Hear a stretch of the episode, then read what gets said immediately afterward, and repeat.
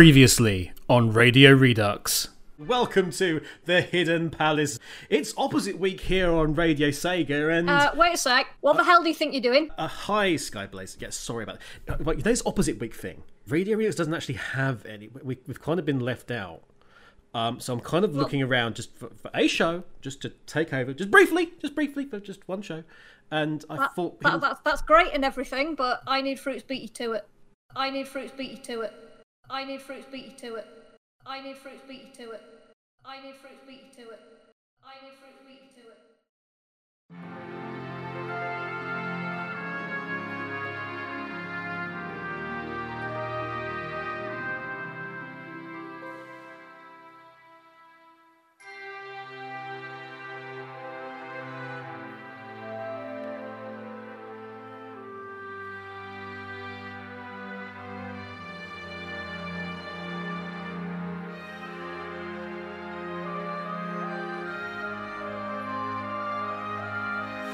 Welcome to the Hidden Palace with Kev Blaze.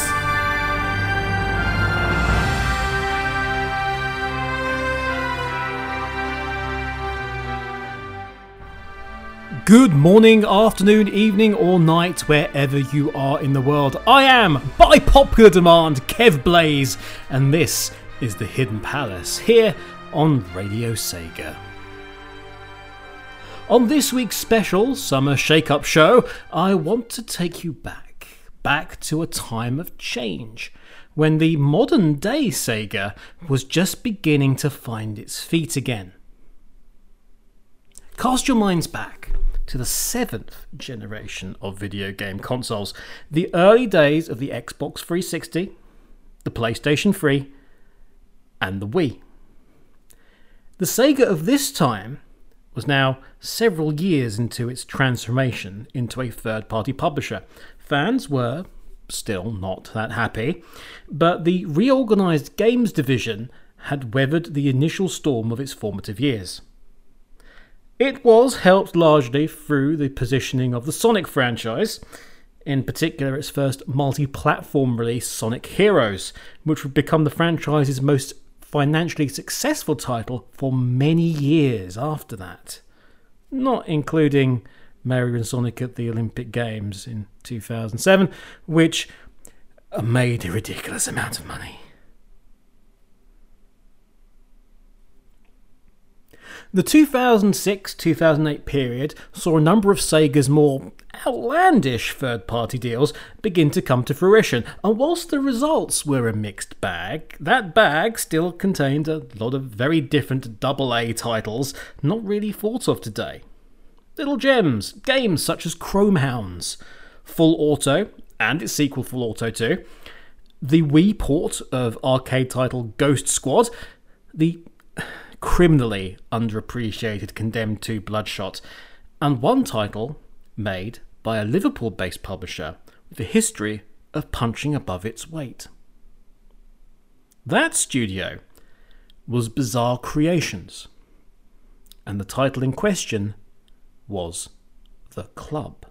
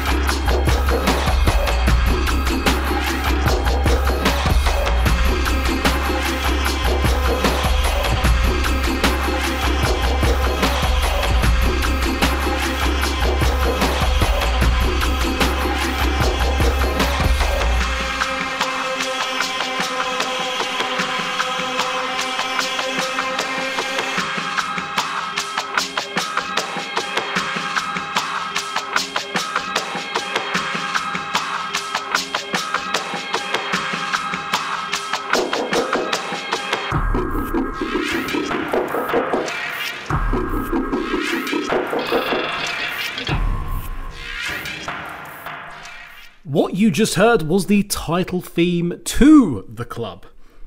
Curiously, it was the only track for the soundtrack uh, that was created by Danish composer Jesper Kyd, who's best known for his association with the Assassin's Creed, Hitman, and Borderlands series. The rest of the soundtrack was created by Bizarre Creation stalwart Richard Jacques. He contributed to the iconic Dreamcast race game Metropolis Street Racer, the forerunner to Project Gotham Racing, and the award winning soundtrack to the studio's last game, James Bond 007 Bloodstone. Multiplayer tracks, however, were created by Geometry Wars Retro Evolved alum Chris Chudley. On May the 5th, 2006, the club, then just tentatively titled as that, was officially announced. Originally, it was for a 2007 release date, although a number of factors would eventually prevent this from happening, including the acquisition of Bizarre Creations by Activision. Although this would not affect the club as much as BioWare's acquisition affected Sonic Chronicles The Dark Brotherhood. The club is a loosely organised and highly illegal underground entity, a meeting ground for those seeking the ultimate in vicarious thrills, and for those who want to watch them. It's an underground blood sport, controlled by a faceless, obscenely wealthy, and influential elite, operating a live streamed, visceral spectacular on the dark web for the entertainment of drug lords, mob bosses, tycoons, Russian oligarch, neo capitalists, third world warlords, arms dealers, and those enjoying the privilege of celebrity. Gameplay mixes elements from action shooters with arcade accessibility, the pace of racing games, and a story structure based on fighting game ladders. Players choose from a selection of characters, each with their own reason for risking life and limb in order to beat or conquer the club, or at least what it represents. Some are driven by greed, some are driven by a higher purpose, and some are, some are just plain psychopaths. Travelling the world to a variety of unusual locations, players must first survive but also survive well. With an array of high powered weaponry at your disposal, your task is to build points by, whilst trying to earn your escape, killing enemies with ruthlessness, accuracy, speed, and flair. Like shooting via ricochet, or Rico Slay in the club parlance, or killing somebody after a roll or a vault. The more you kill, the more you earn and the less time you will have before your combo starts to bleed away. As the game itself points out, kill or be killed. Stand still, and you're dead.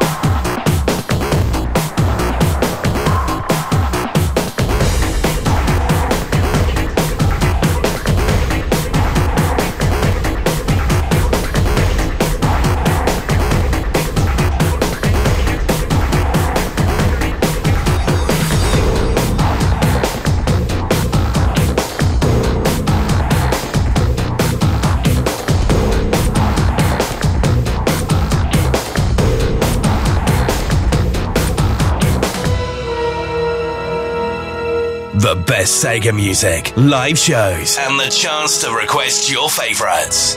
This is RadioSega.net. Sega.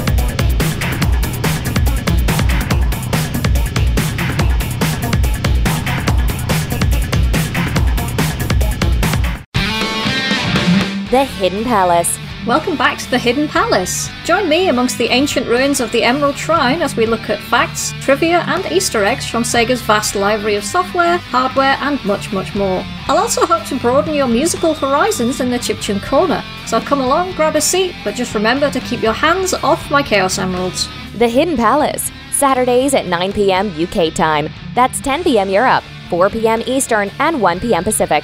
Only on Radio Sega. Who the heck was that? Damn fakers. Anyway, uh, those last two tracks were two level themes uh, Steel Mill and Ocean Liner. And uh, I've got to say, that Ocean Liner in particular, that sounded, that sounded very Sonic Riders Zero Gravity to me. I don't know about you guys. Bizarre Creations actually put out a whole host of press releases for the club. I mean, loads of them. A lot more than you would normally get with a Sega title. And pretty much about every single thing imaginable. They did a lot about the characters and they did a lot about the locations. Ocean Liner in particular, they went into quite a lot of depth of the history of the place. And this is not actually really mentioned in the game at all. This is just random other stuff that they came up with in terms of the background. So, this is what it actually says for that. The Ocean Liner location. The RMS Aquilania launched in 1921 as was part of an illustrious family of ocean liners. Not quite sure that reads properly, but that's what's written. So luxurious were the facilities aboard her that she was nicknamed in the press as the Queen of the Seas. During the prime of her life, she regularly carried movie stars, millionaires, presidents, titled heirs, and royalty back and forth across the Atlantic. Her palatial adorned staterooms, bars, restaurants, and ballrooms played host to various scandals and legendary incidents over the years. Reportedly, three popular musicians and singers met aboard her and collaborated on writing a musical together to pass away the time, only to then ceremoniously throw the completed manuscript into the water just as the ship made port. As you can tell, none of this is remotely relevant to this is where you shoot things and people go die.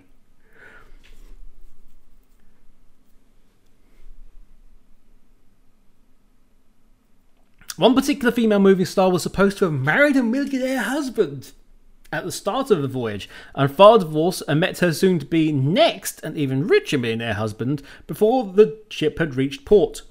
Four people were supposed to have thrown themselves overboard on one single voyage, having left Liverpool as millionaires, and then found out, when news of the Wall Street crash was telegraphed to the ship mid Atlantic, that they would be paupers when they arrived in New York.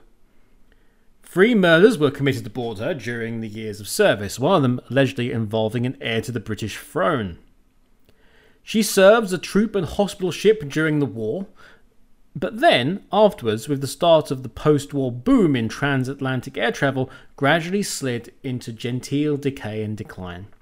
She was sold from one owner to another, at one point restored to something resembling the opulence of her heyday, but the era of the great luxury liners was over. The Aquilania survived the fate of many of her sister ships, broken up and sold off as scrap, or tackily converted into package holiday cruise liners in an attempt to give holidaymakers the taste of the extravagant luxury of a bygone era. When a storm broke her from her moorings and crashed her into the rocks off the coastline of her home port. The aging Queen of the Sea survived the battering from the storm, but was deemed unsalvageable. There she's lain ever since, impaled on the rocks, the subject of years of lawsuits between owners and insurers as her fate was put on hold indefinitely. So it was that the Aquilania eventually passed into the hands of the club. Now, as she was before, she will become a playground for the rich and powerful, but for a kind of entertainment that could scarcely be imagined by those that travelled on her in those far more civilized eras. As for the steel mill, or Stahlwerk, as it's actually labelled in the game, uh, the German unification wasn't kind to the East German industrial town of Jägerhof.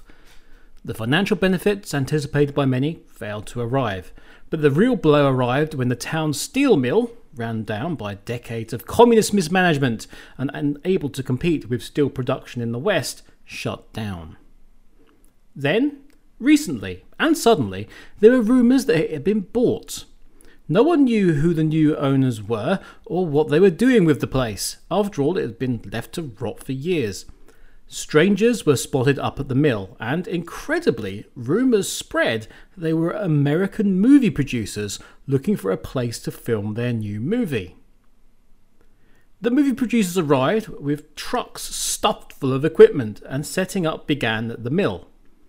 The inhabitants of Jägerhof had hoped for jobs helping out, but were disappointed that the producers didn't hire any locals. Neither could the locals catch a glimpse of any of the big stars assumed to be there, as movie studio security guards were dotted all around the mill, threatening anyone that tried to get too close. The people of Jägerhof didn't even know what kind of movie was being made in the steel mill, but everyone assumed it must be a big war picture or Hollywood action movie, on account of all the fake gunfire noise they can hear coming from the place. As a game, the club does not pretend to be anything other than what it is. It's a game you are supposed to run through again and again and again, trying to workshop your routes, improve your aim, find secrets, and up your score. This includes the discovery of skull shots along your path. Think road signs with a skull spray painted on them. In fact, that's literally what they are. Uh, these can be shot to add to your combo, uh, as can secret skull shots, which are an, like an all green target, and these are often obscured and somewhat out of the way from what would be the ideal.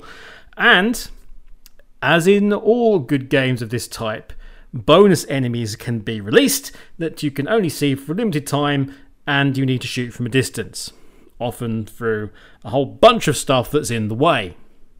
Get them, and you increase your combo score and get a little bonus. Don't get them, and you've wasted your entire time and your combo. Speaking of which, this style of combo timer, as well as the bleeding effect, is still seen in games today. In fact, if you've played Rebellion Zombie Army 4 Dead War, their score system is pretty much exactly the same. When it came out in 2008, the club didn't exactly set the world on fire.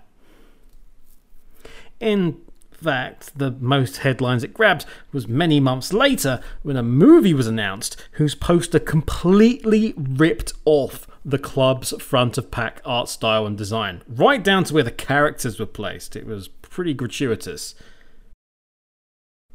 Speaking of movies, if the club came out, say, a decade later than it did, 2018 as opposed to 2008, it would have actually drawn comparisons to the John Wick franchise. Actually, come to think of it, the club has a dance like better than a lot of the games that have the John Wick name attached to it. But that's not just the gameplay and the frenetic pace. The shadowy underworld of killers and assassins that John Wick inhabits does have some parallels with the club. It even has its own seemingly untouchable figurehead in the Secretary, who runs the functions of the club in much the same way that Winston runs the Continental Hotel. Albeit looking less like Ian McShane and more like Agent 47, but as an obnoxious paper pusher. Welcome to the club. I'm the club secretary, and you'll need to listen to what I say carefully if you want to survive. If you intend to stay alive in the club, then you'll need to make yourself familiar with the rules and know how to score big points. The basic kill score awarded for shooting an enemy is based on factors including enemy type, range, and hit location. Ow! The harder the shot and the tougher the enemy, the more points you will score for the kill. Combos are the key to high scores in the club, and the key to combos is your kill bar. After making your first kill, your kill bar will fill up. Make your next kill before this bar ticks down, and you will increase both your combo and the points awarded for your kill. However, if you let your kill bar tick down, your combo will start draining away. You'll need to use sprint to get to your next target as quickly as possible, so that you can keep increasing your combo. Play the game well, and you can keep your combo alive until the end of the challenge. Find and shoot skull shots hidden in the course to increase your combo, refresh your kill bar, and earn maximum points. Look out for places where you can perform moves such as barges, vaults, and dives. When you see the icon which tells you that you can perform the move, press the action button. The club rewards stylish kills, so performing a kill directly after an action move will give you more points. Aim mode and knowing when to use it will be key to scoring well. So, now you know the rules and the techniques, it's time to begin the tournament for real. So, who are the other playable characters? Well, they're the usual mix of nationalities and motives that you would probably expect. Dragov, aka the Beast. A heavily tattooed, mountainously built man. A Siberian hunter, a trapper, a bandit. Dragov is arguably the most wanted criminal in Russian history. According to the game's lore, it took three platoons of special forces to actually capture him. But they couldn't keep him captive for long, and he soon broke free, slaughtering his way out of Russia's most secretive and brutal gulag prison, fleeing on foot across hundreds of miles of frozen tundra wilderness. Military helicopters were sent in hot pursuit, snipers aboard given strict orders to shoot to kill. However, someone with Dragov's reputation got the attention of people at the club who thought he would be worth a lot more alive than dead. A swift phone call was made directly to the powers that be at the Kremlin, and almost immediately those snipers were called off. And instead, they were instructed to take him alive. Renwick. A tough, no nonsense NYPD detective of more than 30 years standing and one of the most decorated cops on the entire police force. Renwick first picked up rumours about the club, some kind of freak circuit, underground snuff show entertainment, from his contacts in the New York underworld. Equally intrigued and sickened by what he was hearing, he tried to investigate further, but found all his official lines of inquiry blocked by the NYPD itself. The harder he pushed, the more resistance he encountered. The club have powerful allies within the mayor's office or the NYPD, or both, because not only was Renwick taken off the case, but when he tried to go to the press of his suspicions, convincing but obviously trumped up allegations of bribe taking were suddenly brought against him. Forced to resign to avoid a scandal and possible criminal charges, Renwick continued his investigation unofficially, using his own time and money to try and break the veil of secrecy surrounding the club. He must have got closer than he knew, or finally irritated the club enough to do, make them do something about him, because what he thought was a new lead turned out to be an ambush with the club enforcers waiting. Now he's in the very thing he was looking for.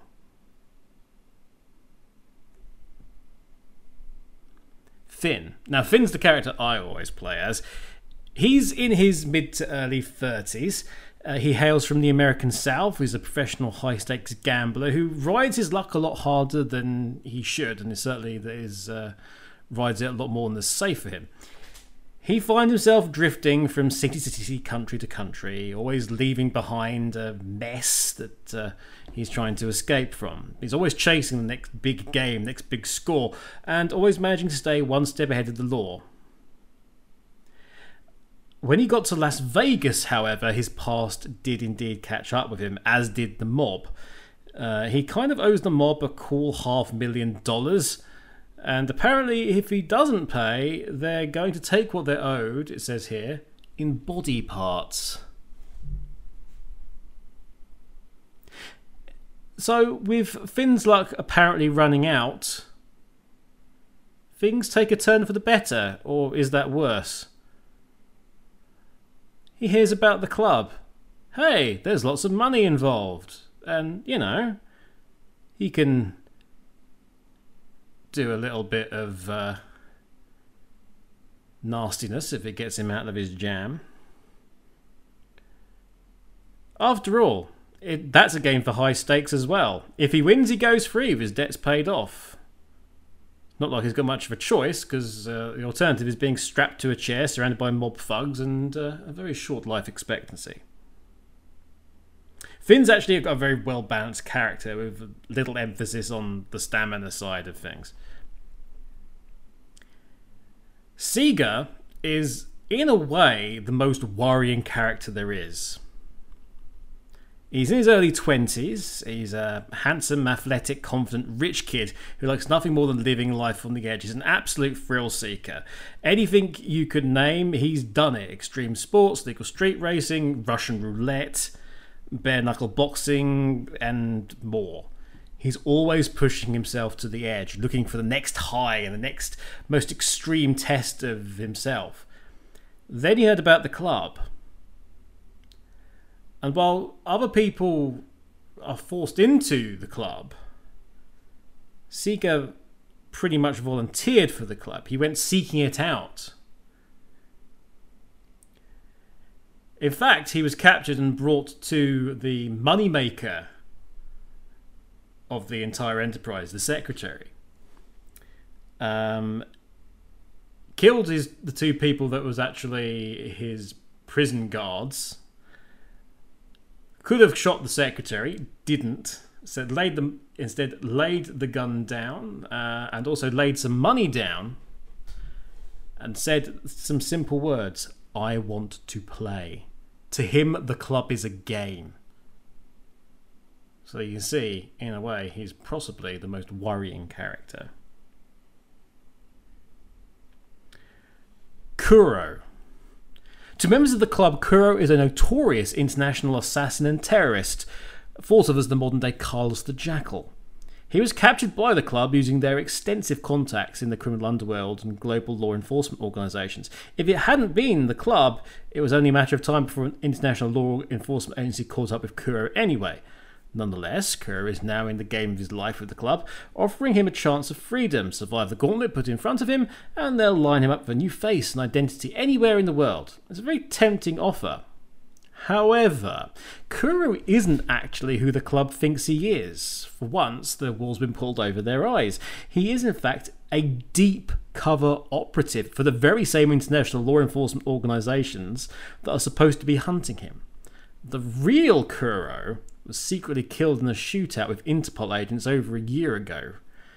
There are those within the organisations hunting him who have known about the club but have been powerless to do anything about it, and Kuro's death provided them with the perfect opportunity they were looking for. Working in absolute deepest secrecy, they knew that there were those in their own ranks in the pay of the club, so they've given them a chance. Bizarrely, the first line of the press release description for Kuro describes him as, and I quote, um, Kuro can be best described as the Ferrari F50 GT of the club. He's very quick, is I think what they're trying to say. Killen. Don't let the name fool you. At least, not entirely. He's a tough, grizzled, middle aged man uh, with a real down and dirty outlook about him looks like a real outlaw. Um, Killen is an Australian. He's the club's favourite son, although he wouldn't want to be.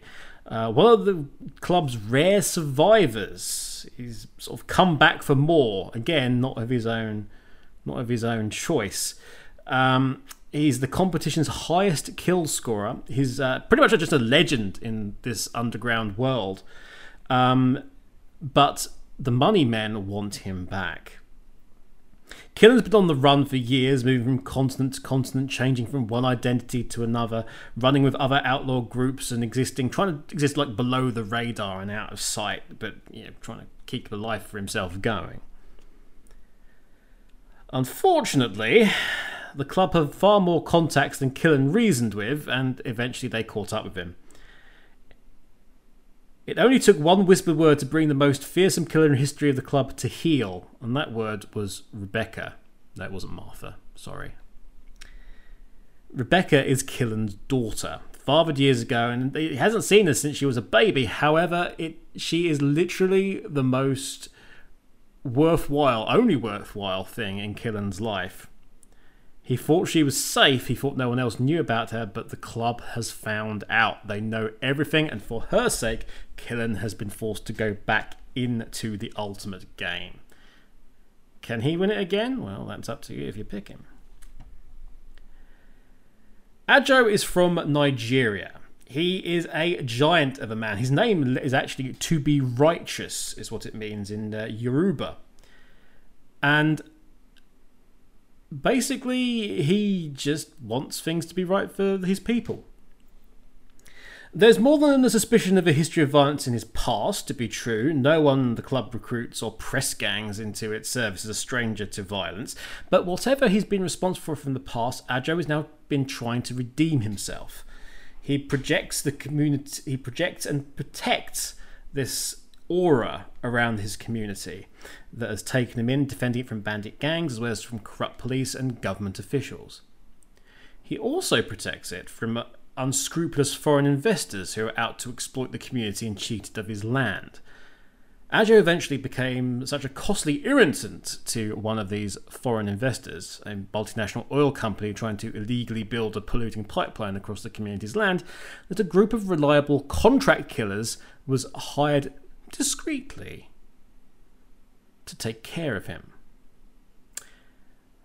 Adjo single handedly killed them all and uh, immediately got the attention of the club. Kidnapped by agents, and it says here not without some cost to the agents, he's given a choice. If he does not take part in the club, Adjo won't believe the miseries the club will inflict upon the community he protects. A strong silent type, he's got no choice but to go along with the club's plans, but may decide to have a reckoning of his own with the evil men behind the club should it ever should he make it to the end of the tournament. Unfortunately, the righteous never seem to do well in the club. Spoiler for all of this, by the way, and another spoiler coming up, but the endings of pretty much every single character in the club are not good. There isn't really one where it's like, aha, the club is defeated. No, the club kind of win. The house always wins. They might gain their freedom, but there's a catch, usually. Just because the uh, you've got away from the club doesn't mean they can can't still stick their claws into you. There is one more character. You need to find out a bit more about him by completing him, but uh, there's Nemo. Nemo is a weird hulking figure in like a yellow coat with a blue black mask over his face and something very wrong in his eyes. Nemo is damaged goods. His mind is gone, leaving only the urge and need to kill. Kept like a masked pet in confinement within the club, his identity is a mystery to all. Within the club, there seems to be a great deal of controversy about what exactly to do with him. Although just about everything about Nero, Mo, sorry, Nemo, not Nero, uh, remains a mystery. He seems to hold a great deal of significance to the inner circle of the club, representing some kind of dirty secret they don't want anyone to know about. And there are those within the circle who think that Nemo should be quietly disposed of. But in the true style of the club, it is decided that this would be a waste and that the issue should be decided in the tournament arena itself. What is the secret the inner circle so dearly want to keep? Well, if you find out in his ending, he's actually the secretary's son, who growing up around the club has become deranged, turning him into a psychopathic killing machine. What the secretary thinks about this isn't entirely clear, other than a degree of sadness. But ultimately, Nemo's quite a tragic figure. Time for a couple more music tracks.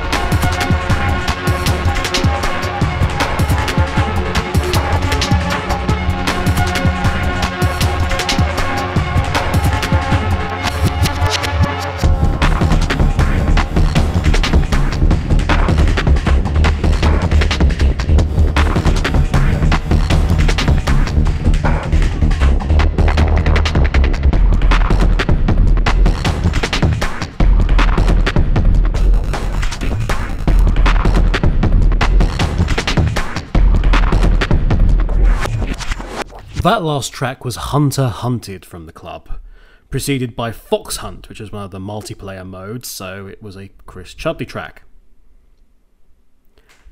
Whilst we had all those characters, and they did have voice actors for the most part, none of them were in any way notable, more UK bit part actors.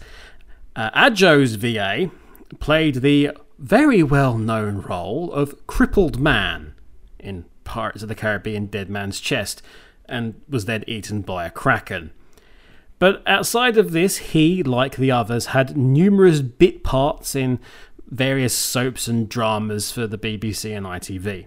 So things like Emmerdale and Coronation Street, EastEnders, Casualty, Heartbeat, The Bill. Speaking of police, Renwick's voice actor, Roger Alborough, who is about as far away from a grizzled black American cop as it is possible to get, has, over a 12 year period, played five different one episode roles in BBC daytime drama Doctors. Five. Despite this, the club did actually rate pretty well as a game. It scored quite a lot of 7 to 8 out of 10s, pretty much across the board, although I know the Metacritic is around 67, I believe. Um, it did even get a 9 out of 10 from Videogamer.com, who said it was, and I quote, one of the finest examples of bringing the essence of arcade gaming to modern consoles.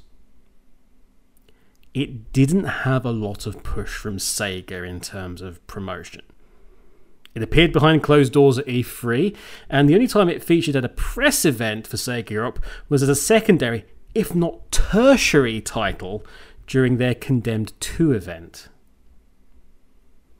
You can still get the club today on Steam, usually for an absolute pittance when the sales come around, and I recommend you do, as it's a unique title, but only during those sales. It's nine ninety nine at the moment, and previously in sales it's been around about one seventy nine. So uh, definitely worth a wait. It did at one stage suffer as one of those early ports that weren't looked after very well, and as a result, didn't really start or begin, especially given that it's a Games for Windows Live title. With Bizarre Creations' closure in 2011, there's been no official workaround for the death of GFWL, so you'll need to implement a fan workaround in order to, you know, save your game. In any case, we are coming to the end of the show. I have no idea how Skyblaze gets the show going this long because I have padded like crazy, as you might have gathered. However, we're going to end things as we normally do on Hidden Palace with Chiptune Corner. Yes, we end things today on my little spell as caretaker of Hidden Palace with Chiptune Corner. Naturally, there's no chiptune version of anything to do with the club, and I did check, and there didn't seem to be much anything to do with chiptune for any other Bizarre Creations title. I was so hoping for a chiptune version of something from uh, Metropolis Street Racer, but alas, no. So, um, in lieu of that, Here's the opening and Snake Man stage composition from Mega Man 3 in chiptune form, part of the 2009 album Chip Chiptuned Rockman. That's all for now from me. I'll be back on a forthcoming Sunday with some more Radio Redux, if there's anything left of it after Rexy's done with it. Your next summer shake up show on Radio Sega is Saturday Night Sega with Rav Siege, unless they've changed things around. In which case, uh, stick around and see what's next. Bye, everybody. See you later.